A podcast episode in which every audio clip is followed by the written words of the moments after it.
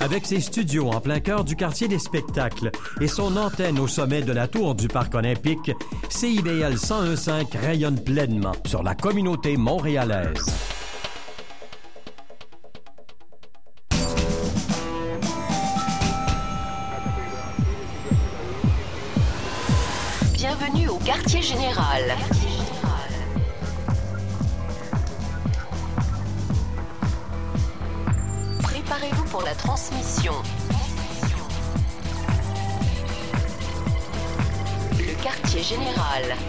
Par Jordan Dupuis.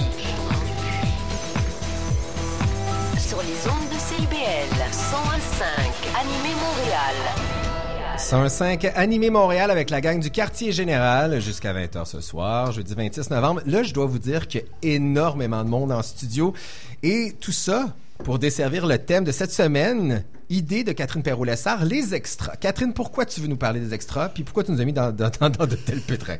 Mais j'avais envie de célébrer tous les extras dans le milieu culturel. J'avais envie de célébrer les tunes cachées, les rappels, les maudites supplémentaires de spectacle qui sont pas des vrais supplémentaires. Soit dit en passant, on veut pas défaire ce que vous avez de plus beau, là, mais c'est déjà précédé, les supplémentaires. Oui, c'est ça. Mais les contenus supplémentaires, les suppléments sur le web, les contenus exclusifs, bref, j'avais le goût de célébrer tous ces petits plus-là dont on est tellement friand, puis qui témoignent du fait qu'on n'en a jamais assez. Exactement. Puis, euh, on n'est jamais satisfait. Puis il y a une question qui est sous-jacente à l'émission qu'on prépare aujourd'hui. C'est en fait, est-ce que, est-ce que ce sont des, des réels avantages, tous ces petits euh, extras-là? Est-ce qui bonifient vraiment notre expérience ou est-ce que finalement c'est juste une stratégie marketing puis il y en a trop? Ouais, puis à qui ça parle tout ça exactement? Parce que le gap générationnel vient aussi euh, mettre un peu de de- de- d'huile sur le feu là-dedans. Il y a bien des questions sous-jacentes, c'est vrai, tu as raison, Catherine. Et pour ce faire, on a l'équipe de feu qui est Marc-André Mongrain, bonsoir. Bonsoir. Les tournes cachées. Je vous parle d'un de mes mythes préférés du rock'n'roll, les tunes cachées. Tu sais que y en- j'en connais juste une et c'est celle de Lauren Hill.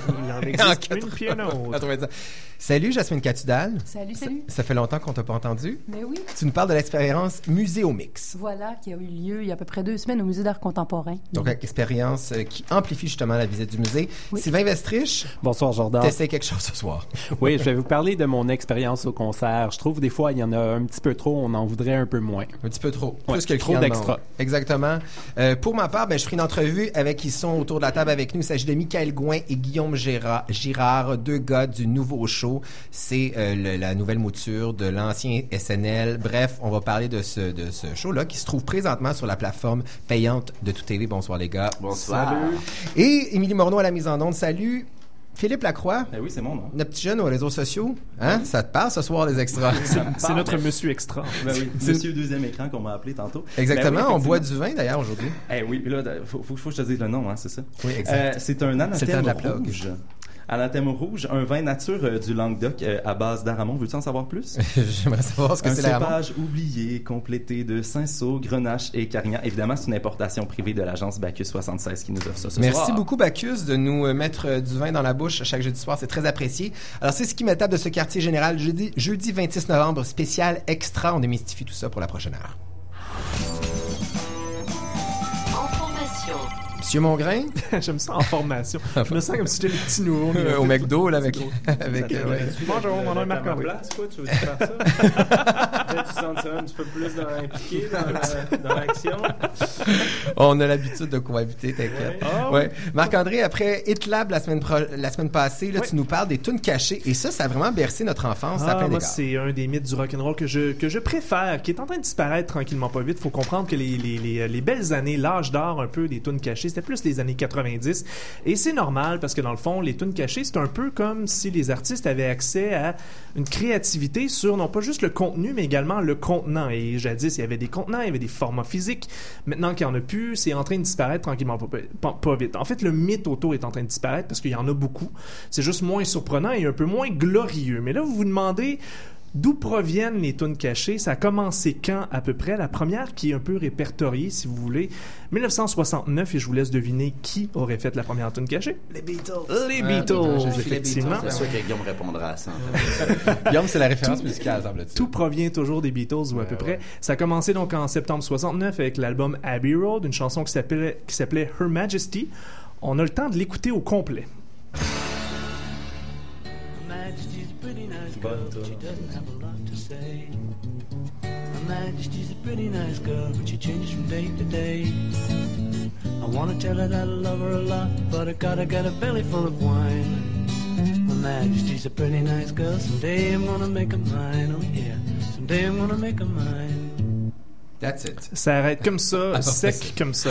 En fait, ça provient d'une erreur, d'une joyeuse erreur. Euh, C'était pas supposé être une tune cachée. En fait, à la fin d'Abbey Road, pour ceux qui sont familiers avec l'album, euh, ça finit avec cinq chansons très très courtes qui sont un peu non terminées, mais qui s'enchaînent l'une et l'autre. Ça fait comme un genre de medley de cinq chansons qui ont pas vraiment de fin. Et Her Majesty devait faire partie de ces chansons-là. Ils ont décidé de la retirer. Et euh, la personne, le technicien de Abbey Road, qui était supposé euh, l'enlever, à l'époque c'était des bobines, tout ça, donc on avait décidé d'enlever ça et de la mettre à la fin pour se rappeler de l'acheter puis de plus s'en servir. Donc il avait laissé un gap de 20 secondes avant cette courte, courte, courte chanson-là. Et euh, finalement, dans le master final, ils ont oublié de l'enlever. Mais quand les musiciens l'ont entendu, ils se sont dit c'est drôle, c'est génial, les gens vont se demander c'est quoi ça, on le garde. C'est comme ça, donc une espèce de... Puis là, il y a eu un mythe pendant longtemps. Donc la Qu'est-ce qu'il cachée est arrivée par erreur. est arrivé exactement par, euh, par erreur et euh, évidemment bon dans les années 70 ça a continué évidemment il y a eu une espèce de mythe mais c'était pas nécessairement avec des tunes cachées après un long silence c'était généralement avec ce qu'on appelait les inner grooves ou en français les sillons internes parce que bon pour vous expliquer rapidement je vous ferai pas un cours sur que moi, comment en français ou en anglais, j'ai rien compris. Rien compris. Personnellement. mais en fait, vous aurez compris, bon, un disque vinyle, je vais pas vous euh, donner un long cours là-dessus, mais c'est des sillons. C'est ce qu'on appelle un micro-sillon, c'est-à-dire que l'aiguille rentre dans un espèce de petit ruisseau minuscule, puis là, fait le tour comme ça en spirale jusqu'à ce qu'il se rende à la fin de l'album, plus près du C'est comme ça que ça fonctionne le vinyle. C'est comme ça que ça fonctionne. Ben, la plupart des, des, des tables tournantes, en fait, ont une espèce de mécanisme qui détecte la fin du sillon et qui ramène le bras à sa position originale. Mais il y a certains lecteurs vinyles qui n'ont pas ce processus-là et donc l'aiguille part, euh, dérape dans le milieu du disque. Généralement, ça va atterrir dans un sillon vide circulaire, donc ça fait le fameux son de crépitement qui continue euh, à nauséam jusqu'à ce qu'on intervienne. Mais il y a des artistes qui se sont dit, ce sillon-là, qui dure une seconde et demie de silence, on pourrait peut-être mettre quelque chose dedans. Et les Beatles, encore une fois, se sont dit, on va mettre quelque chose de vraiment weird dedans. Je vous fais écouter un extrait.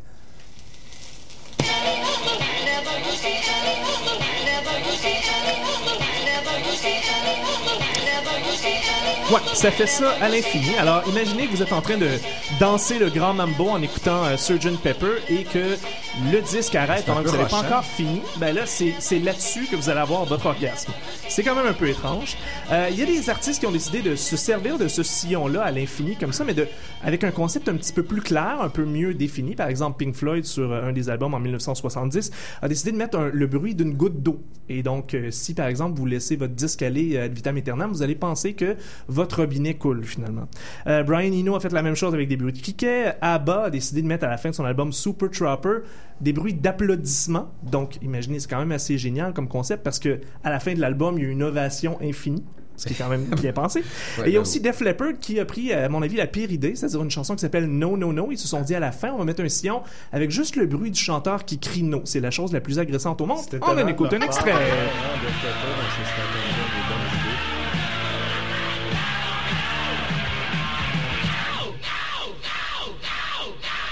Mais là, tu me niaises. là. À C'est ça l'infini. Ouais.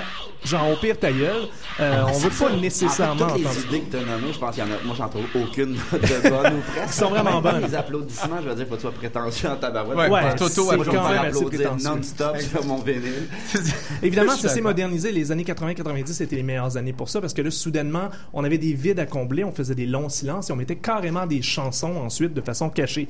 Ça, ça devenait intéressant. Les raisons pour lesquelles on le faisait, ben, des fois par erreur. The Clash, par exemple, avait mis une chanson qui s'appelait Train in Vain qui devait être retirée de l'album et ils ont fait la pochette, tout ça. Sauf que, whoops, ils avaient oublié de le retirer de l'album. Donc, c'est devenu un genre de culte. Pourquoi ont-ils retiré cette chanson-là de l'album? Ils l'avaient pas retiré finalement. Euh, pour créer un mythe aussi, moi, je me rappelle quand j'étais adolescent, Nine Inch Nails, Tool, Marilyn Manson cachaient à la fin de leurs albums des choses un peu mystérieuses qui m'empêchaient de dormir. Il y a Radiohead également qui ont mis des bruits de harpe à la fin de Kid A. Ça fait partie du concept. là, ici, on a-tu l'équivalent un peu de ces bruits-là qui étaient sur, euh, sur Radiohead? Ben, dans la francophonie, oui, il y a eu plusieurs exemples. Par exemple, Pierre Lapointe, sur son premier album, décidé de cacher une chanson qui s'appelait Maman. C'est une chanson qui était plus triste un peu et c'est la chanson dans sa carrière où on entend plus son accent québécois. Il trouvait que ça tranchait avec le français normatif qu'il avait sur son premier album. Donc, il l'avait caché comme ça. On va l'entendre plus tard dans l'émission. Il y a également le groupe Trio en France qui a caché une chanson sur son album de 2012. Et euh, ce qui est quand même assez drôle de, de- ce fait-là, c'est qu'ils ont mentionné dans cette chanson cachée-là un numéro de téléphone comme ça pris au hasard. Puis finalement, le numéro de téléphone existait pour vrai. C'était un plombier en France. Ça a l'air que pendant trois semaines, il a reçu des appels sans arrêt. Et euh, finalement, ben, celle au Québec qui retient le plus l'attention, c'est évidemment celle des Cowboys fringants sur l'album Break Syndical. C'est une chanson qui s'appelle Tune cachée Et et, puis, c'est qui tout drôle. parodie les tunes cachées. Et On c'est drôle, on, on l'écoute et toute la programmation musicale de, de l'émission, entièrement c'est des tunes cachées. à des tunes cachées. Imagine. de vendre un disque qui dure 32 minutes 26. Mais pour vous donner l'impression qu'il en fait trois quarts d'heure de long, on a laissé un très grand trou, crée une petite bout, qui se trouve être n'importe quoi. J'ai fait même des erreurs de Il y a quelques fous rires de studio et l'interminable solo. On se même pas pour que ça rime. On avait juste besoin d'une toune. Fait que là, la toune cachée. Le tout, ce serait mieux fini. Sans se ramasser d'ineptie. Mais ce qu'il y a de plus important, c'est de faire plaisir à notre gérant. Fait que là, la toune cachée. C'était la toune cachée. C'était la tune cachée, puis on était bien contents qu'elle reste cachée. Ce- ceci étant dit, j'ai le plaisir de m'entretenir avec Michael Gouin et Guillaume Girard. Bonsoir, messieurs. T'as-tu dit. Mika Gouin? Non, j'ai dit Michael Gouin. Ah, j'aurais aimé ça que tu me donnes un petit surnom. m'entendent. Gouin. Allô, Mika Gouin. Allô, la gang. Ben, ça peut se faire. Après l'émission, on va donner des petits surnoms coquins. Et les gars, vous êtes de cette bande de joyeux lurons qui euh, font euh, partie du nouveau show, donc le nouveau show. Mhm. Feu SNL, récupéré, remasterisé, offert présentement sur la plateforme payante de Tout TV, donc la section extra. Pour nommer les acolytes qui vous accompagnent, Virginie Fortin, Pierre-Luc Funk, euh, Léana Brèche-d'Or, Catherine Levac, Mathieu Kennel, qu'on aime beaucoup, et Phil Roy. Donc, huit comédiens qui se retrouvent pour donner vie à, à ce projet-là qui a touché et parfois moins touché les gens. là, juste pour vous faire une petite nomenclature, c'est pas inspiré de l'actualité. C'est pas devant public. Il n'y a pas de band, il n'y a pas de vedette, pas d'animateur. C'est une bonne Vous question. demandez s'il y a un show, c'est ça? Oui, c'est ça. Qu'est-ce qui reste? Qu'est-ce qui reste? C'est Voilà. devant public, en fait. C'est plus live, mais c'est encore devant public. C'est encore devant public. ok. Pour la plus grande partie. C'est-à-dire que les sketchs sont tournés devant public, puis à côté de ça, il y a des espèces de fictions de coulisses. Puis ça, ben, c'est tourné dans, les, dans le sol de Radio Cannes ou euh, dans la Grande Tour Brune. En fait, la raison pour laquelle il n'y a plus d'actualité, premièrement, c'est parce que ça pouvait plus être live.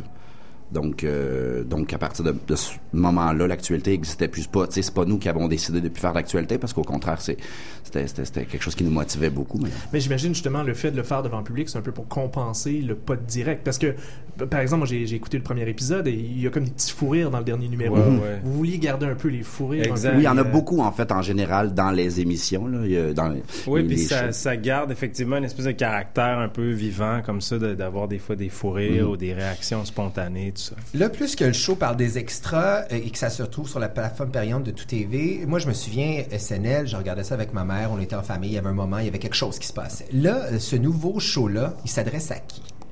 Ben, je pense qu'il s'adresse quand même à la même génération.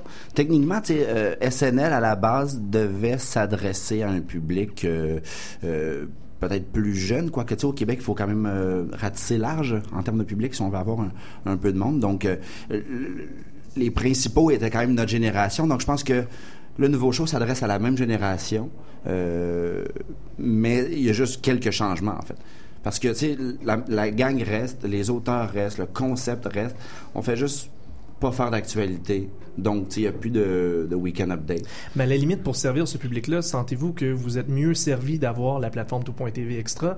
C'est-à-dire que c'est vous vous adressez à des gens qui ont plus le câble, finalement, presque. Donc, est-ce que vous Ben avez plus oui, grande liberté Ou qui délaissent ça? la télé, tu sais. Oui, euh, je sais pas si à- euh, dans les faits, ça nous donne plus de liberté, mais certainement que le canal, en tout cas, se rend plus directement vers la cible, en quelque part. Fait qu'après, il y aura aussi euh, des moments où ça va passer à TV, puis donc il y aura la possibilité de rejoindre un plus grand public, mais c'est sûr que nous, notre cible dans, dans ce projet-là, ben, euh, c'est le, le genre de personne qui va avoir tout point TV extra, qui va regarder euh, la télé sur le web, euh, qui va avoir ce genre d'habitude-là, disons. Et vous, qui êtes exactement de cette génération-là, qui va regarder le nouveau show, est-ce que c'est ce genre d'habitude-là que vous avez personnellement? Oui, ben moi j'écoute pas beaucoup la télévision directement à la télé, même si j'ai le câble et tout ça, parce que j'enregistre des trucs, ça reste notre, pub- notre, notre travail quand même. Mais euh, non, je l'écoute principalement sur Internet, donc oui, j'ai des habitudes très, euh, très web en termes de, de- Très, très conséquent avec ce que vous faites. Ouais. Là, à la maison, ici en studio, on se demande comment ça fonctionne la création d'un show comme le nouveau show. Là. Comment ça se passe? Là? Vous êtes huit, qui collabore, de quelle façon, comment vous partagez ça? C'est une grosse machine, hein, Ouais, euh, vraiment. le nouveau show. Et autant SNL, c'était Ouais. immense comme structure, tout ça, comme déploiement, comme euh, nombre de personnes impliquées. Euh, le nouveau show, c'est encore un show qui demande de- la participation de beaucoup de monde à di- différents paliers. Il y a, il y a déjà trois auteurs euh, qui écrivent tous les textes, qui sont supervisés par un script éditeur. Il y a un réalisateur qui fait à la fois les studios devant le public et aussi les fictions.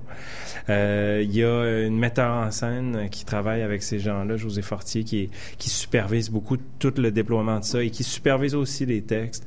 Euh, Puis à a- partir de là, nous, on reçoit les textes et là, ça. on se met à répéter. On a des répètes pendant la semaine et là, nous, on ajoute puis on réécrit les affaires avec les auteurs qui sont toujours présents. Et là, je vous écoute, ça semble super ambitieux, là, toute la production de ça. Ouais. Et c'est un peu aussi ce que certains reprochaient à SNL, qui est à Télé-Québec, Mhm. Ouais. d'être très ambi- ambitieux. Ouais. Est-ce que on apprend de ses erreurs entre gros guillemets ou est-ce que ça risque peut-être d'être une faiblesse? Est-ce qu'on a des attentes démesurées envers vous? Comment vous gérez tout ça? Là? Ben pour SNL, moi je trouve pas que c'était ambitieux parce que euh, je trouve que ça manquait à la télévision québécoise quand même une espèce de laboratoire humoristique. Je trouve que tout est très léché, tout est très propre au Québec puis SNL c'est ça qui est le fun c'est que c'est c'est pas très bon là quand tu regardes ça là, je veux dire tu sais ils ils s'en permettent beaucoup puis tu sais un sketch de 5 minutes il y a déjà 3 minutes de trop tu sais.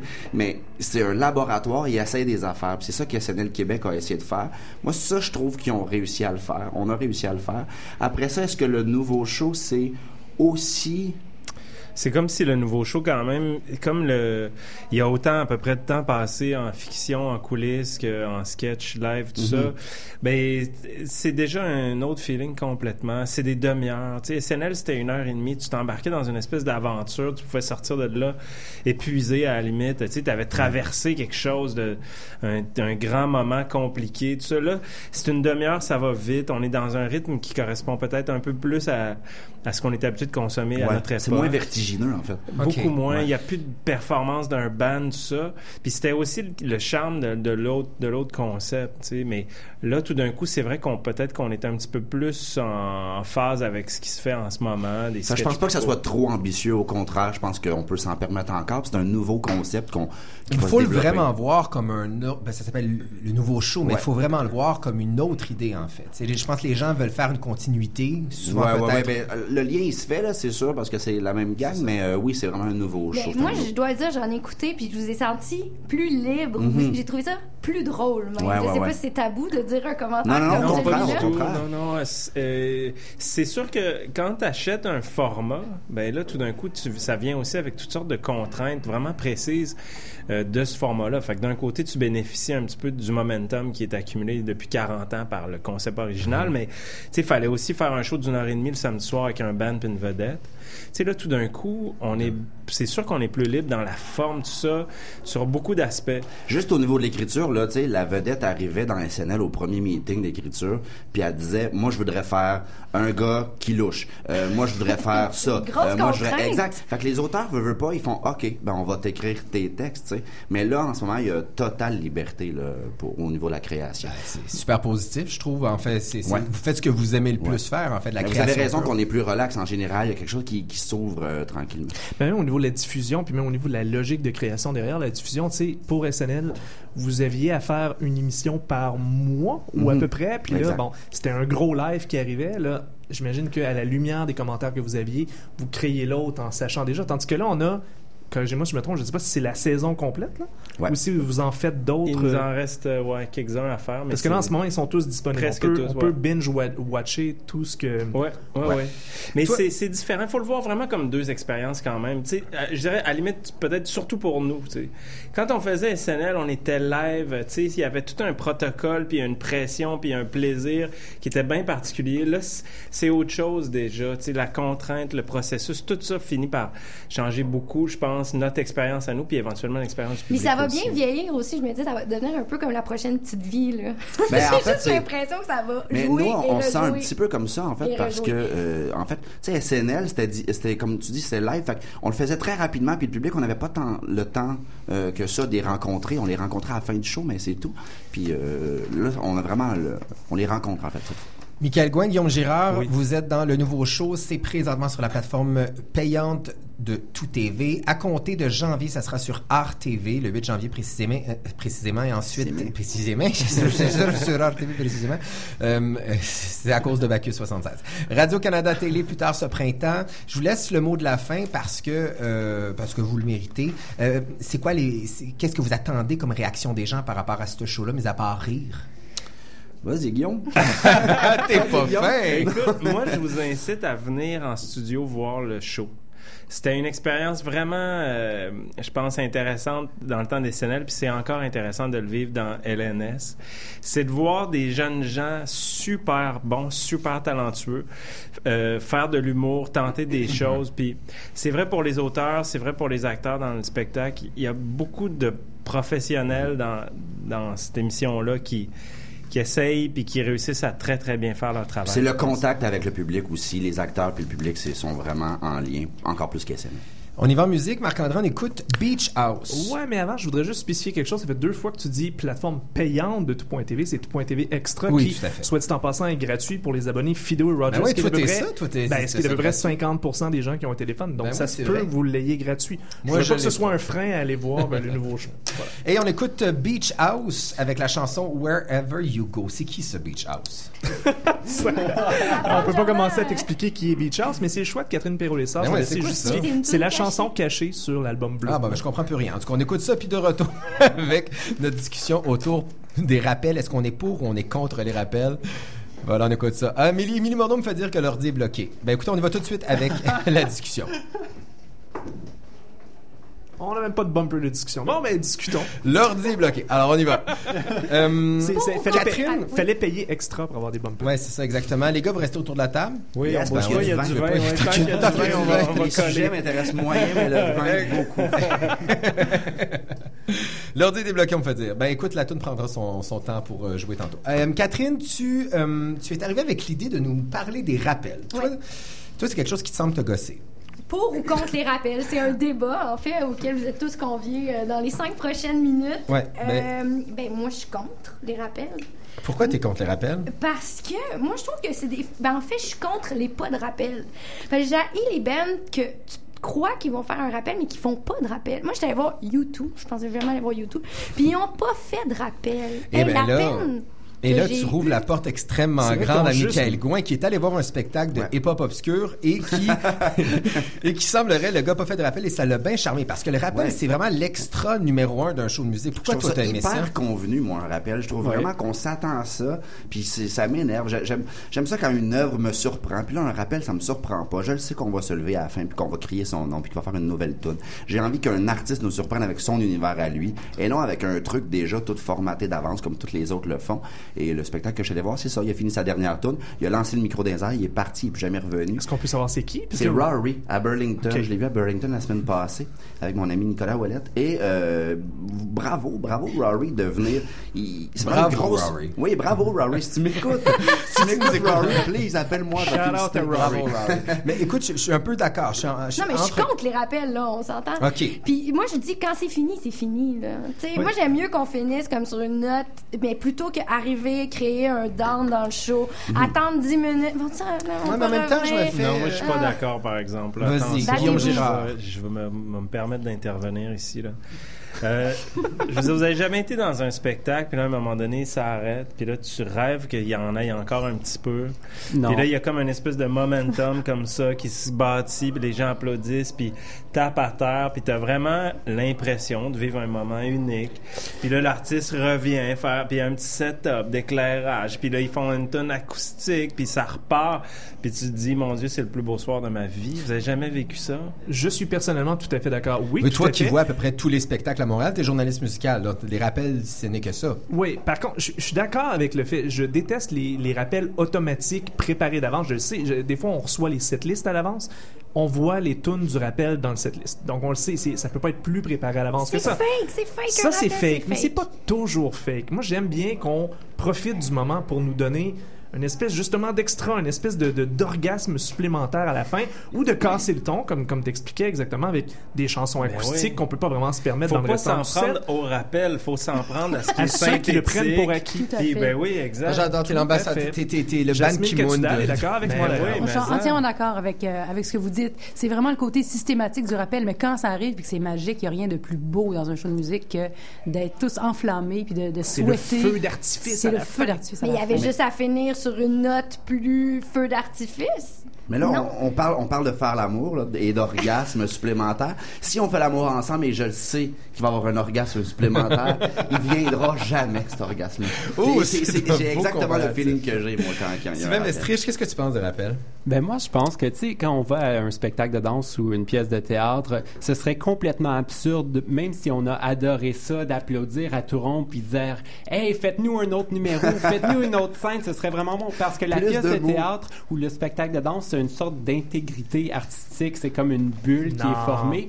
Là, tandis que dans le concert, je trouve qu'on est dans une logique marchande, c'est vraiment de la consommation, c'est En des tunes pop. me- je En fait, c'est plutôt, c'est plutôt parce que le théâtre et la danse sont des formes artistiques beaucoup plus encadrées. Il y a un début, une fin, c'est une histoire, on nous raconte quelque chose. Tandis qu'en musique, on peut toujours Mais en rajouter cadre plus. Oui, Mais moi, je reste ça parce encore qu'on est dans le tonnes. commerce. Jasmine, tu veux rajouter quelque chose? Hey, je veux juste faire un, un petit parallèle dans le théâtre grec pour euh, quand il faisait une non mais il y a un lien il y a un lien quand il, euh, quand, quand il faisait donc la, la pièce de théâtre Antigone les grandes tragédies bon c'était pas un rappel mais c'est un extra qui était avant et il faisait une, une, une espèce de comédie euh, très rapide c'est comme le- le- un petit show d'humour avant pour faire rire les gens pour les aider à rentrer dans la tragédie Ben, après tu vois, c'est donc, fort. que- oui, c'est Donc, comme, un, un- un rappel, mais dans l'autre sens, mais un extra de spectacle. Ben, tu vois, euh, moi, je me retourne vers, mes, nos comédiens invités. Là. Euh, La notion d'extra est vraiment présente dans un show de théâtre. Je veux Je dire, pensais que tu allais nous dire Rachid Badouri devrait venir faire la première partie des shows de musique. Non, mais je pense que J'étais bon. contre. Ça un serait show de musique, d'un show de théâtre. Mais une, lors- une grande tragédie, ce serait pas mal. Ben, mais lorsqu'on vous appelle- avant Wajdi Mouawad, moi, je pense ben, que ça serait ça- super. ben, ça, en tout cas, ça- on en a besoin, surtout pour se dit en détendre. passant, il y en a des rappels au théâtre. hein. Ce qu'on appelle un rappel au théâtre, c'est qu'on applaudit Ben, davantage et ils reviennent ça. pour nous dire C'est bye ça. Marc-André, tu- tu- tu- dire bye bye. C'est pas ça qu'on veut. Quand on dit oui encore, on en veut plus, on est dedans, on veut plus Mais tu m'enlèves les mots de la bouche, mais je vous pose la question, les gars, lorsque moi, je, je- bon, je vois beaucoup de théâtre, puis là, je me dis, OK, il va y avoir deux, trois applaudissements, vous aimez ça, cet extra-là, ce rappel-là, vous aimez ça?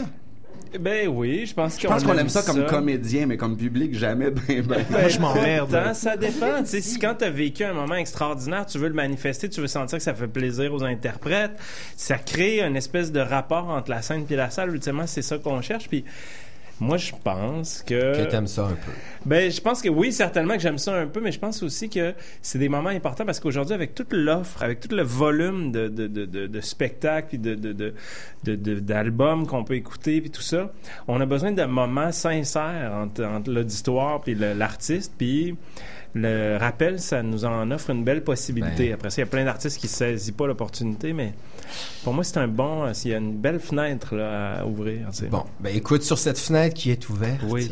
allons en musique parce qu'il semblerait que l'ordi a débogué, selon Ah, ben, Lily Morneau. Donc, on s'en va écouter Beach House. Ensuite, les pauses publicitaires et de retour avec la suite du quartier général. Il y aura Jasmine Catidal, Sylvain Vestrich et nos invités de cette semaine, Sophie Bernier et Ada Krasinski.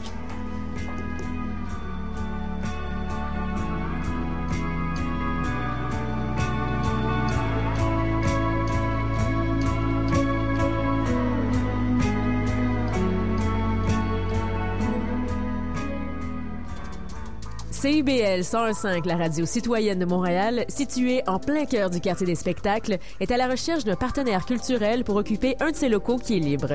C'est un espace de bureau de 1390 pieds carrés, situé au premier étage du 2 Sainte-Catherine-Est. Pour information, 514-526-2581, poste 222 ou par courriel à direction arobase cibl1015.com. Un gros merci, Caro Vallée, d'avoir accepté notre invitation. Et merci de m'avoir cherché. Hey, écoute bien, là, c'est la première fois. La première fois que je veux ça. Wow! I was like, am I dead? Because this it sounds like my obituary. C'est incroyable qu'il y ait un gars comme toi qui s'occupe des racines de, nos- de notre musique, qui est en dehors du cadre habituel. Mais tes chapeaux, hein. Mondo PQ, c'est l'envers du rétro québécois, chaque dimanche 17h sur les ondes de CIBL 101.5 Montréal.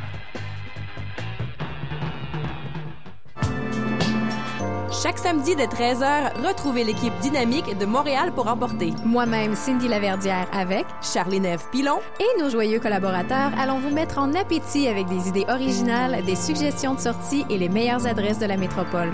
Montréal pour emporter, un magazine sur l'art de vivre pour mieux profiter de la ville. Tous les samedis 13h à CIBL 1015 Montréal. Écoutez pendant que c'est chaud. Vous écoutez CIBL 1015.com, la radio citoyenne de Montréal. Jasmine Catudal, bonsoir, Bonsoir. cher ami. Écoute, euh, débat enflammé sur le rappel. Tu nous as fini ça sur une belle anecdote grecque, c'est extraordinaire. la doyenne du groupe nous rappelle toujours Oh, écoute, la grecquitude, voilà. Euh, Jasmine, tu nous parles, et lorsque, lorsqu'on est arrivé avec l'idée de parler des extras, tu es arrivé avec l'idée de nous parler de Muséomix et qui, étrangement, tombe pile poil avec cette notion d'extra. Je te laisse nous parler de cette expérience-là. C'était au Musée d'art contemporain. Exactement. Et euh, ben voilà. Et en, en, en euh, en- comment dire, pas en direct, mais avec, en lien avec 10 autres villes du- euh, dans le monde, parce que donc c'est une expérience qui, a, euh, qui est simultanée. Ça existe depuis, euh, je pense, écoute, j'ai- essayé d'aller voir sur le, le site tout ça, l'historique, mais je pense que ça a commencé euh, il y a à peu près 4 ans. OK. Et euh, c'est bon des, des, des, des gens qui ont décidé de trouver une façon de comme hacker euh, les musées et de s'approprier les musées, de trouver des nouvelles manières d'aborder euh, le musée. Donc L'idée, en fait, concrètement, là, ce qui arrive, c'est que euh, ils, font une espèce d'appel. Il y a, je sais pas, une soixantaine de personnes, euh, des gens. euh, J'ai demandé c'est qui ces gens-là? Ils m'ont dit c'est des créatifs. J'ai dit ok, d'accord. Ben, les créatifs, je veux dire, on est tous créatifs à tous, à tous les égards. Mais on, Non, non, on a, mais- par- on a comparé ça tantôt à la crowd de C2 Montréal. Oui, mais ça- là, là, je te parle de, de ceux qui font la chose. C'est même pas le public qui vient, c'est ceux qui, qui qui inventent donc Musée au Mix. Ils se ramassent là, ils vont passer une fin de semaine dans le musée. Euh, là, cette fois-ci, c'est au Musée d'art contemporain. Ils l'ont fait l'année passée au Musée des Beaux-Arts. Euh, et donc, euh, dans le Musée d'art contemporain, ils sont là, en bas, dans dans l'espèce de salle. Ils, appellent, ils appellent ça, je pense, le Mix Room. En tout cas, c'est une... et là, ils sont, ils sont tous en petites équipes d'à peu près sept personnes. Et ils sont affiliés, disons, à une œuvre dans le musée et ils doivent réinventer, disons, notre façon d'aborder l'œuvre. Donc, par exemple, j'ai, pour avoir quelque chose de concret, j'ai une sculpture. Mais attends, je- dans l'équipe de la personne qui organise ça, il y a, disons, un, il y a soit un programmateur, il y a euh, des gens qui viennent de différents milieux là, pour, euh, pour inventer euh, cette... Des créatifs. Des créatifs, c'est Voilà. ça. On, on appelle ça comme ça. Pour euh, inventer donc une manière de- d'aborder l'œuvre différemment. Donc, je vais vous donner. Moi, je suis allée donc vendredi. Je les ai vus travailler. Euh, ils à, à imaginer euh, ce qu'ils allaient faire, chacune des équipes avec chacune des œuvres. Et je suis retournée donc le dimanche pour voir ce qu'ils avaient fait. Je suis retournée d'ailleurs avec ma fille euh, de 9 ans euh, pour qu'on apprécie et qu'on voit le résultat de la chose. Alors, je vais vous donner des exemples de, de, de De- de- de hacking, pimpage. de, de pimpage d'œuvres, si on peut dire, de- d'extra euh, sur les œuvres. Donc, euh, euh, je sais pas si vous connaissez l'œuvre de, Anna Milton, l'espèce de grande jupe là, qui tourne dans la collection permanente du Ah oui, musée. déjà ben Donc, oui. alors, il donnait des casques aux gens et là, on pouvait rentrer dans l'œuvre de Anna Milton avec un casque et là, on, on, fais- on se faisait, il y, y avait un- un comme calculer l'émotion qu'on vivait euh, dans euh, l'œuvre pendant qu'on regardait l'œuvre. Et là, il nous printait à la fin, en sortant de là, un petit schéma avec une espèce de... comme une courbe de notre excitation. oui, une courbe d'excitation. Alors, et là, il fallait qu'on écrive l'émotion qu'on avait ressentie euh, en appréciant l'œuvre. Alors, bon, Ah, OK. C'est un exemple qui est super concret, mais est-ce que, par exemple, l'artiste concerné est au courant qu'on repimpe son œuvre? Et ça, c'est une excellente question auquel je ne saurais te répondre. Je ne sais pas si Anna Milton était au courant. J'imagine Si que Anna, oui. tu nous écoutes, je je pense t'invite à nous que, écrire. je pense que Rory et Rory et Anna. C'est ça, on a deux appels, là. on vous invite à nous écrire. Mais, euh, mais j'imagine, parce qu'en tout cas, tout le monde du musée était là, puis je veux dire, c'est c'est quand même quelque chose de, de- de connu, donc j'imagine que les artistes ont donné leur, leur accord euh, à ce que l'œuvre soit comme hackée euh, de cette façon-là. Une autre, euh, un autre exemple, euh, il y avait une espèce de boîte à portrait. Alors, on se mettait devant une espèce de télévision dans une boîte, et là, on se faisait comme photographier, scanner le visage, et là, ils il cherchaient dans les portraits du musée, dans la collection permanente du musée, le portrait qui nous ressemble le plus. Mais c'est tellement... Écoute, il- il- ça a l'air... Moi, ça- c'est un Osias le Duc. Ah, ben, mine de rien. Voilà. Mais il reste que, et c'est tellement d'actualité parce que, pour faire un parallèle avec les réseaux sociaux, Facebook a ce même genre de jeu-là. Ah oui. Où tu, ils prennent une photo de toi et te matchent, entre guillemets, avec avec quelqu'un d'autre qui te ressemble sur ton Facebook. Donc, Ah oui, il, y a, il y a vraiment une poignée de réseaux sociaux et à là-dedans. complètement. Et, et tu dirais que les gens qui participent à l'événement Muséomix, ils ont quel âge à peu près? Et ben, et c'était vraiment de, je dirais de, de, de tout âge au niveau du public, là, les gens qui, qui le font, tu veux dire, ou le public qui était là? Le- ben, les gens qui participent, qui sont dans les équipes, les, créatifs. Les, les créatifs. Alors, je dirais qu'ils ont à peu près tous 35 ans, 34 ans, 32 ans.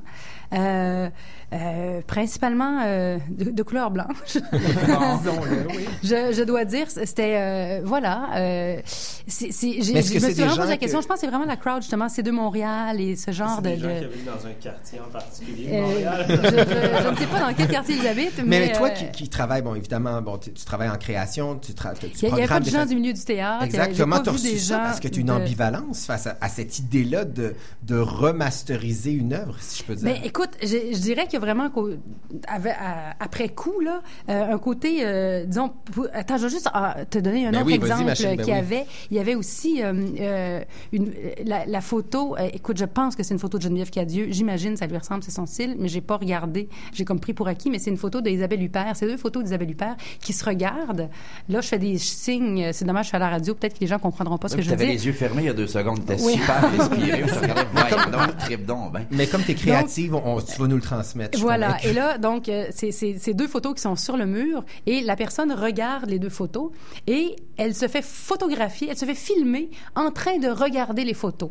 Et là, le vidéo de elle, de la, de la- ben, pas de elle, mais de- du spectateur, est retransmis en bas dans le musée. Donc, quand les gens rentrent dans le musée, ils voient une petite vidéo de quelqu'un en train de regarder une photo de quelqu'un qui se regarde. Mon Dieu, c'est vraiment la mise en abîme de la vache qui rit. Voilà. Alors, je te dirais que j'ai choisi d'ailleurs ces trois exemples-là pour vous donner, euh, je dirais, euh, parce qu'il y a vraiment, je, trouve une force et une faiblesse. La force euh, de cette affaire-là, c'est vraiment, euh, disons, le, le, le- ma fille de 9 ans a super Il y avait des gens qui sont là, que je pense sont jamais allés au musée ou très rarement.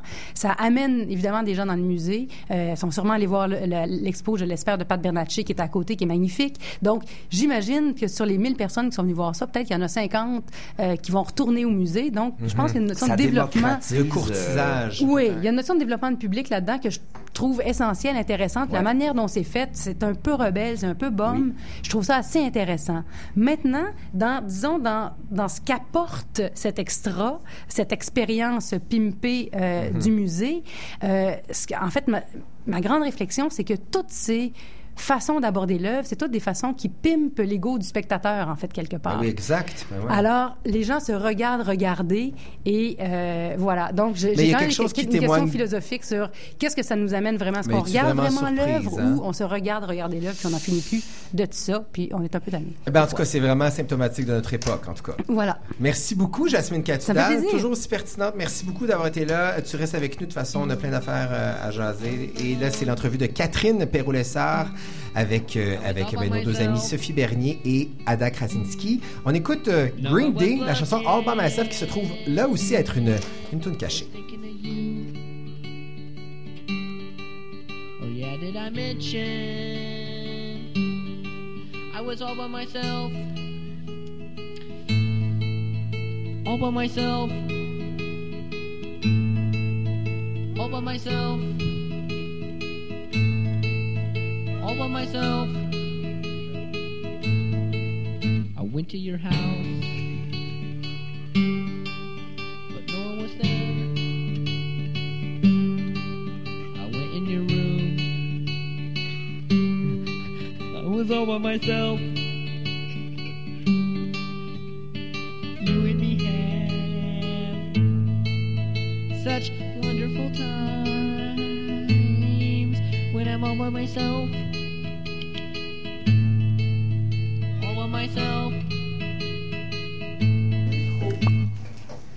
On se fait prendre les culottes baissées. L'interrogatoire. Déplacement en studio, il y a beaucoup de monde, je l'ai mentionné en début d'émission. Catherine, tes deux invités, écoute, moi, je, me- je me suis senti vraiment comme, euh, comme la personne âgée du groupe. Je ne sais pas ce que c'est, en fait, l'expérience deuxième écran. Oui, on parle de- du deuxième écran aujourd'hui. En fait, c'est vraiment pas compliqué. Là. Ça consiste, moi je le résumerais comme ça, à regarder une émission en utilisant son ordinateur, son téléphone et sa tablette. Ce que tout le monde C'est la télé sociale, dans le fond. Alors, les voix qu'on entend, c'est celle de Sophie Bernier, qui est chef de production numérique convergente chez Attraction et qui travaille, entre autres, euh, sur le deuxième écran d'En direct de l'univers. Bonjour, Sophie. Salut, bonsoir. Bonsoir. Et Ada Crash dis Oh, c'est un échec Malgré le rire. monumental. Non, non, non, malgré le rire, c'était une très belle Mais prononciation. en, en fait, je me rends compte que je fais du deuxième écran sans savoir que j'en faisais. Oui, et en fait, qui est recherché, c'est Dignès qui travaille, entre autres, sur le deuxième écran de C'est juste la TV. Bonsoir, mesdames. Bonsoir. Est-ce que vous pouvez me résumer en 30 secondes chacune, c'est quoi l'expérience deuxième écran euh, de vos shows respectifs? Peut-être euh, commencer par Sophie en Mais en fait, c'est drôle parce qu'on travaille sur le Oui. même. euh, Ada est la web animatrice dans Direct de l'Univers. C'est particulier. On a un système multicaméra et c'est un show en direct. Alors, quand les gens vont sur le site web dans Direct de l'Univers, ils peuvent voir les coulisses sous différents angles. Ce qui est intéressant avec ce show-là, c'est les changements de décor très rapides et euh, on les voit en temps réel, vraiment pendant l'émission sur le web. Puis, au pause, l'animatrice qui est Ada, ici à mes côtés, euh, elle est euh, en direct sur le plateau et elle va capter les émotions euh, vraiment à chaud quand Donc, les c'est un- invités sortent de scène. C'est un behind the scenes euh, dans, dans- dans ce qu'on connaît un peu. Oui, et live. Et live. Ah, génial. Là, c'est cool parce que les gens peuvent commenter sur Twitter, poser des questions. Les questions sont posées aux invités en temps réel. On a vraiment un- une interaction directe avec le public. Ada, c'est juste la TV. Comment tu résumerais ça? Euh, dans le fond, du côté de C'est juste la TV, euh, on cherche vraiment à donner du contenu complémentaire à l'émission. Donc, c'est une émission que les fans de télé écoutent, les vrais de vrais télévores. Donc, on essaie de leur donner euh, toutes les informations qu'on n'a pas pu passer durant l'émission. Donc, le dossier de recherche, euh, des liens vidéo, euh, vraiment des... Puis, on parle avec eux aussi beaucoup sur les réseaux sociaux, Twitter, Facebook euh, et sur notre site web. Et la question à 100 ça sert à quoi, le deuxième écran? Ça sert à quoi? C'est marketing, à la base? C'est un bonus. C'est un bonus de contenu. C'est vraiment tout ce qu'on peut pas voir à l'écran, à la télé. Et Dieu sait que tu as fait de la télé. hein? Oui, exactement. Bon, mais écoute, on peut pas tout voir. Puis il y a Ben des non. trucs qu'on veut- on veut partager. Les coulisses, qu'est-ce qui se passe en arrière de Et l'écran. ça va exactement, euh, moi qui, qui aussi recherchiste dans la vie, ça va, et, et chroniqueur, ça va vraiment à, à l'encontre de tout ce qu'on s'est toujours fait dire, ce que le spectateur sait pas lui fait pas mal. Et là, finalement, ce que le spectateur sait pas, lui fait mal et on veut lui transmettre. Donc, c'est vraiment une nouvelle façon de voir le contenu. Parfois, quand on montre les coulisses, on brise la magie, mais parfois, on montre comment on fait la magie aussi. Exact. Michael Gouin, tu veux ajouter Ben, en fait? Sophie faisait le, le web, euh, elle faisait le web sur euh, sur SNL et euh, c'était un autre spectacle complètement.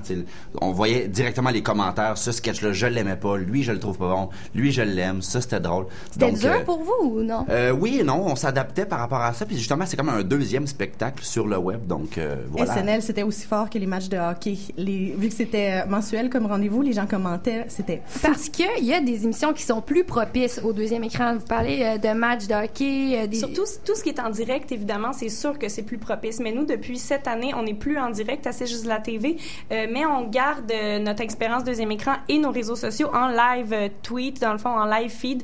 Donc, euh, moi, tous les vendredis soirs, je suis devant ma télé, je suis devant l'émission et euh, je gère le deuxième écran qui est vraiment le site web de C'est juste la TV, ainsi que le Twitter et le Facebook, vraiment en live et je discute avec euh, les gens à la maison. Puis, ils ont des choses à dire parce que surtout quand c'est une émission de critique, eux, ils veulent aussi donner leur opinion. Donc, euh, c'est ça qui est le fun avec Mais ça, la c'est quoi le secret pour qu'un deuxième écran fonctionne bien? Est-ce qu'il faut vraiment qu'il y ait un volet participatif ou euh, pas nécessairement? C'est sûr que c'est un angle, euh, mais on est tous accrochés par notre tablette, notre téléphone lorsqu'on on regarde la télé. On regarde notre, émission préférée et euh, la pause arrive. Qu'est-ce que tu fais à la pause? Tu zappes. Et pour les annonceurs, c'est super bon d'avoir une expérience euh, second écran parce que la personne qui est sur son divan, finalement, elle va rester accrochée à son programme pendant la pause.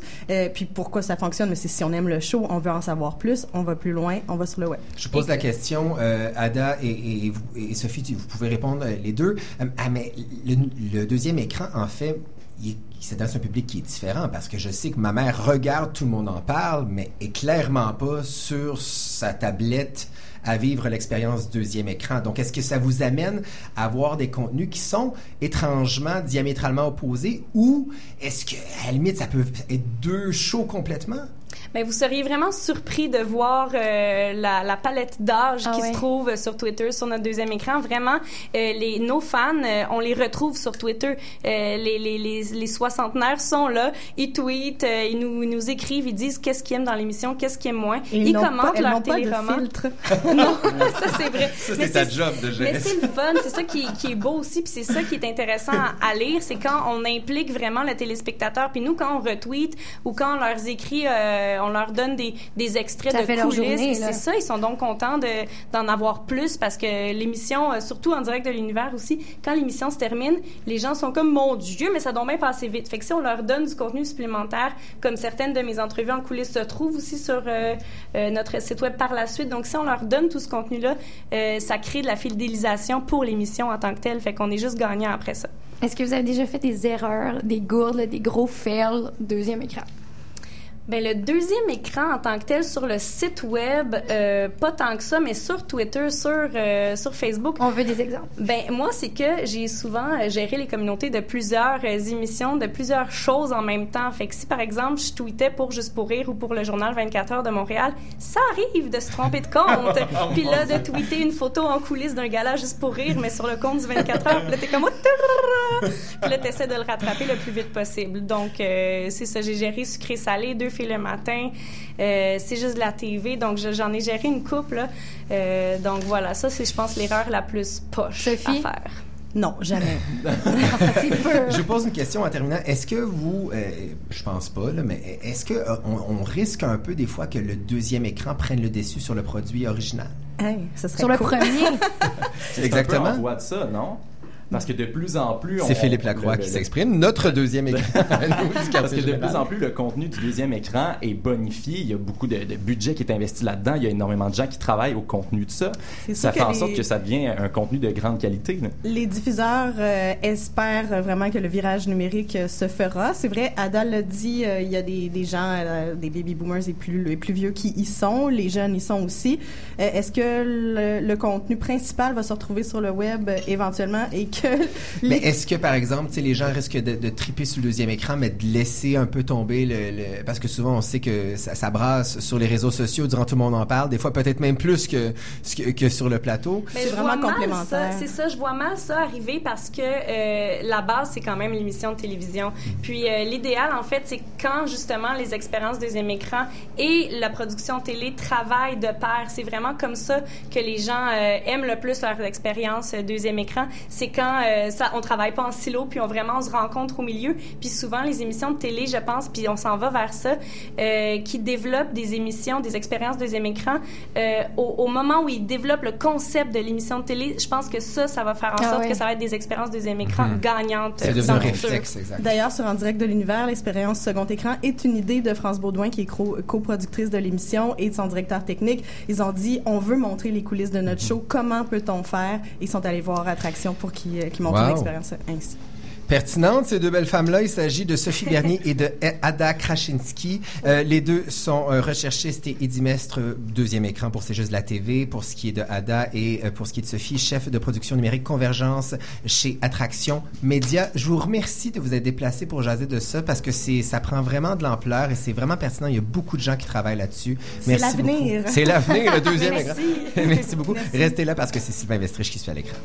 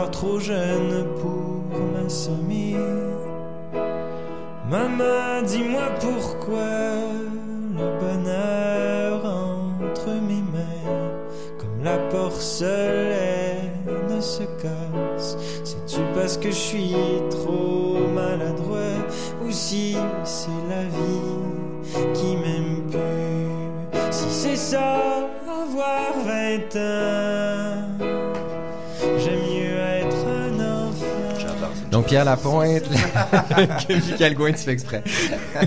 C'est la chanson Maman de Pierre Lapointe, voilà. Et là, je pense que ça mérite un petit jingle, notre Sylvain. Vas-y, Émilie, parle-moi ça.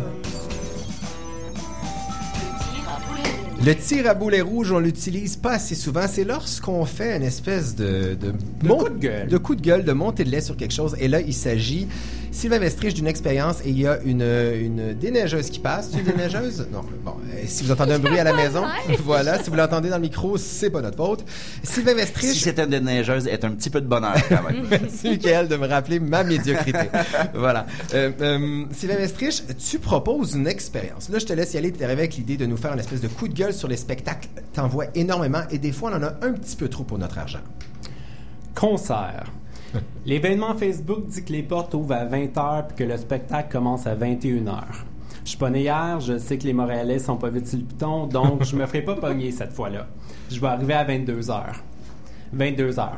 J'arrive à la salle de spectacle, mais avant d'entrer, évidemment, je fume un joint pour surmonter l'anxiété sociale qui est sûre de me rentrer dedans le moment que je vais me retrouver entouré de trois étrangers et demi. Bon, je me sens enfin prêt, j'entre dans la salle. Il n'y a pas un chat. Il y a un ingénieur de son qui est en train de lire un livre à flashlight, puis une barmaid en train de texter sur son téléphone, puis moi qui est complètement gelé. Qu'est-ce que je fais? Je peux pas retourner chez nous, c'est trop loin. Bon, ben, je vais prendre une bière, c'est pas mal juste ça qu'il à faire dans un bar. Je bois ma pinte, puis moi aussi, je sors mon téléphone, question de me divertir un peu, tout en me retenant de pas texter tous les gars le moindrement cute dans ma liste de contacts, parce qu'on s'en souvient, j'ai fumé du pot, puis j'ai envie de fourrer tout le monde. je finis ma bière, on est rendu un gros quatre personnes en place, puis clairement, le concert, il est pas à veille de commencer. On attend qu'il y ait assez de monde pour pas que la première partie joue devant une salle vide, c'est plate, je comprends. Sauf qu'à partir de ce moment-là, on entre dans un cercle qui en finit plus. Parce que les spectateurs, ça leur tente pas de poireauter pendant des heures avant que le spectacle commence, donc ils se pointent de plus en plus tard. Donc les musiciens commencent à jouer de plus en plus tard, donc les spectateurs arrivent de plus en plus tard. Ce serait le fun si on pouvait trouver une solution à ce problème-là. Je sais pas ce qu'ils font avec les spectacles de danse au théâtre ou même au cinéma. Est-ce qu'ils ont trouvé des solutions aux autres, genre, euh, je sais pas, là, je pense à voix haute.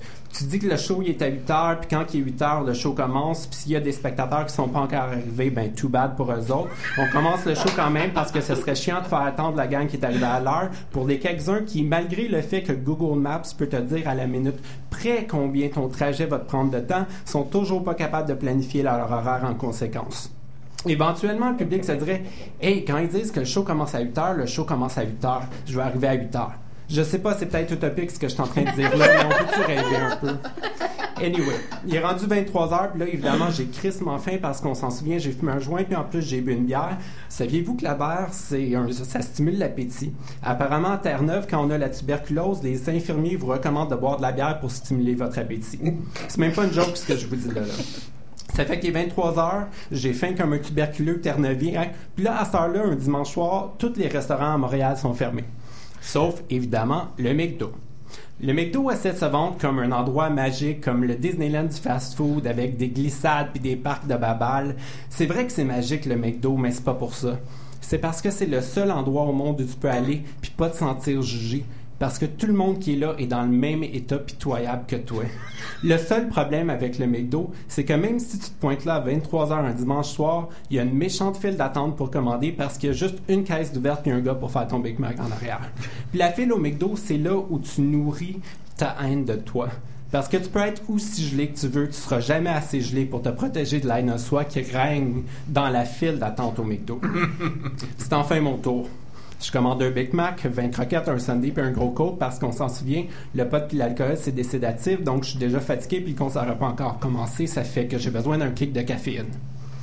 Après avoir englouti le repas le plus délicieux qui m'a été donné de manger dans ma vie, je me sens un peu mieux, j'ai un peu plus d'énergie, je retourne au concert.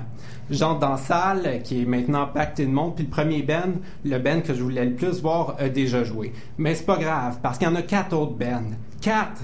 Parce que moi, quand je vais à un concert, je veux pas avoir une expérience plaisante pendant une heure ou deux. Non, je veux avoir l'impression de participer à un marathon. Je veux tester mon endurance, tu sais. C'est pour ça que j'ai toujours mon sac à dos avec moi quand je vais à un concert, parce que je sais que je vais être là pendant un bon 4-5 heures. Ça fait que je viens préparer. Je traîne toujours avec moi une bouteille d'eau, la bibliographie entière de Stephen King sur tablette, des joints pré-roulés, un lighter, une lampe de poche, un sac de couchage, un ziploc de cocaïne pour pas tomber endormi pendant le ben que je veux voir, des branches que j'ai ramassées en m'en revenant au cas où j'aurais besoin de faire un feu, puis un canif pour dépecer un spectateur au cas où tout au cannibalisme. C'est pratique parce que c'est un canif suisse, fait que c'est celui qui vient avec un petit cure-dent en plastique. Mais là, j'arrive en deux bennes, il n'y a encore rien à faire, ça fait que je me commande une autre bière. Une heure plus tard, le deuxième ben, autrement connu comme la première, première, première partie, commence à jouer. Sauf que ça fait maintenant deux heures depuis que j'ai fumé mon premier joint. Je suis rendu beaucoup trop sobre pour délai avec la masse d'inconnus autour de moi qui me jugent parce que je suis ce gars-là tout seul puis j'ai l'air de pas bien filer. Ça fait que je sors puis je fume un deuxième joint. Là, je sais pas si tu sais, mais mon corps a cessé de produire de la salive. Je suis crissement déshydraté parce que j'ai bu un coke, deux pintes de bière puis j'ai fumé deux joints. Puis en plus, j'ai oublié de pacter ma, bouteille de Gatorade dans mon sac à dos. Ça fait que je m'en vais au dépanneur pour me pogner une bouteille de Gatorade puis en même temps, je me ramasse un sac de Ruffles Burger au fromage sur le grill parce que c'est une saveur offerte pour une durée limitée puis je veux pas rater ma chance. Une Coffee Crisp puis un Red Bull. Je reviens au concert, j'ai raté le deuxième band? Le troisième band s'apprête à jouer, mais là, j'ai fumé deux joints. Je suis entouré d'hommes plus beaux les uns que les autres. Ils sont tous en sueur, mais libido est dans le tapis. Ça fait que je m'en vais aux toilettes pour me masturber furieusement en regardant de la porn, en utilisant toute le data qui me reste sur mon téléphone. Quand je sors enfin des toilettes, le troisième band a fini de jouer. Un autre 30 minutes d'attente, une autre bière. Le quatrième band commence enfin. Il y a un gars qui m'approche et qui me demande euh, ce que je pense du show. Je dis que je sais pas que je viens d'arriver. Je dis qu'il faut que j'aille aux toilettes. Puis quand je parle de toilettes, je parle de toilettes puis pas d'urinoir parce qu'évidemment j'ai la diarrhée parce que deux joints, trois pains de bière, 20 croquettes, un Big Mac, un Sunday, un gros Coke, un sac de chips, un Coffee Crisp un Red Bull. Puis le gars cute qui m'a parlé vient aux toilettes lui aussi parce qu'il pensait que c'était une invitation que je lui lançais, mais non, c'est pas une invitation. Pas tout, je suis juste en train de chier ma vie. Ça fait que quand je sors de la toilette puis que je le vois, le malaise, tu sais, ça fait que j'évite son regard pour le reste de la soirée. Le dernier band va enfin jouer, mais rendu là, je suis rendu dans un coma, fait je me tape une ligne de côte, le band joue pendant une heure, puis les jeunes de 20 ans qui ont jamais été à un concert de leur vie, ils pensent qu'ils viennent d'être témoins de l'apothéose de la musique contemporaine, puis ils en veulent plus, fait qu'ils pas d'applaudir. Cinq minutes plus tard, le band revient pour un appel. Un appel. Un rappel, oui. Sufjan Stevens, c'était un de mes artistes préférés, puis il avait l'habitude de juste faire une chanson comme rappel, même si le public arrêtait pas d'applaudir à tout rompre. Moi, je trouvais ça respectable. La dernière fois, son rappel a duré cinq chansons. On peut s'entendre que quand tu fais cinq chansons, c'est plus un rappel, mais c'est juste un deuxième set que tu es en train de faire? Donc, cinq chansons plus tard, le concert est enfin fini. Il est rendu 2h30 du matin. Ça fait longtemps que le dernier métro est passé. Ça fait que je me tape un taxi à 20$ pour revenir chez nous. Puis je passe les deux journées d'après dans mon lit à écouter Gilmore Girls parce que j'ai pas l'énergie pour faire fuck all. C'est la chronique d'humeur la plus. La question à se poser, c'est où sont les légumes dans ta vie? Sylvain Vestriche, je ne te connaissais pas aussi acide. J'adore ça. Donc, écoute, t'as essayé ça, la chronique d'humeur. Comment tu te sens? Tu te sens libéré? Oui, un peu. Je suis un peu fatigué. On vient de péter un point noir. ben voilà. Hey, c'est déjà terminé pour le quartier général. Voilà, donc on tient à remercier nos invités de cette semaine. Il s'agit de Michael Gouin et de Guillaume Girard, deux Merci. gars du nouveau show. Merci d'avoir été là. Merci, avec plaisir. On a eu du plaisir, on a bu, c'est le fun. On vous retrouve sur la plateforme payante Extra de Tout TV à compter de janvier sur Art TV et à compter de- du mois de, de printemps, printemps. Du mois de printemps, Du mois de exactement printemps. ce mois-là. On sait pas trop, c'est encore nébuleux. Euh, le nouveau show sera disponible sur ici Radio-Canada Télé. Merci beaucoup à nos deux invités. Pour ce qui est du deuxième écran, il s'agit de Sophie Bernier et de Ada Krasinski. Merci Wow. beaucoup d'avoir été là. Je l'ai réussi, hein? Une petite Merci. médaille. Voilà. Merci Catherine de ce superbe thème. J'ai appris plein d'affaires. Je me sens moins niaiseux. Voilà. Voilà. De retour la semaine prochaine pour une autre édition du Quartier Général.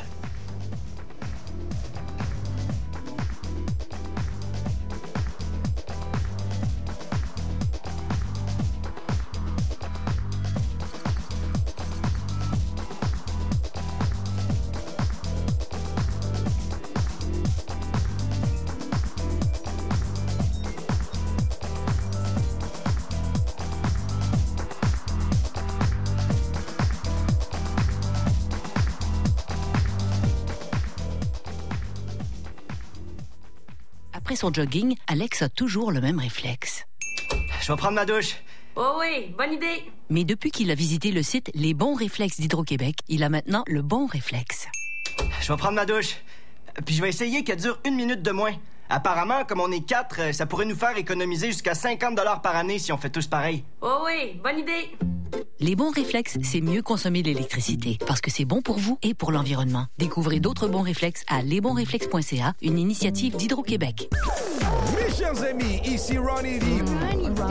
Je vous amène avec moi tous les vendredis dès minuit, jusqu'aux petites heures du matin et je vous amène où il fait beau, il fait chaud, au son de la Caraïbe. Du calme, je vous en prie.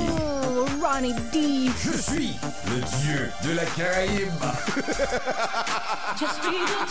N'ajustez pas votre appareil. À CIBL 101.5 Montréal. Radio citoyenne de Montréal.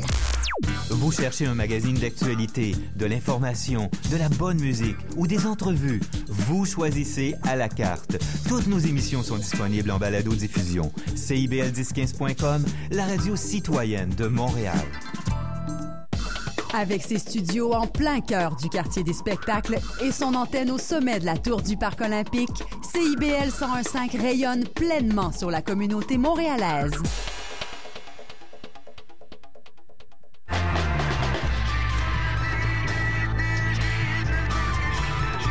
Ici Maurice Bolduc, qui aime tout, qui aime rien.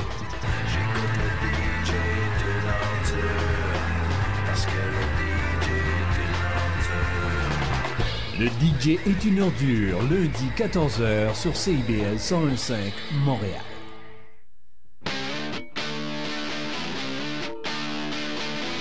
Bonsoir à tous. Bienvenue à l'émission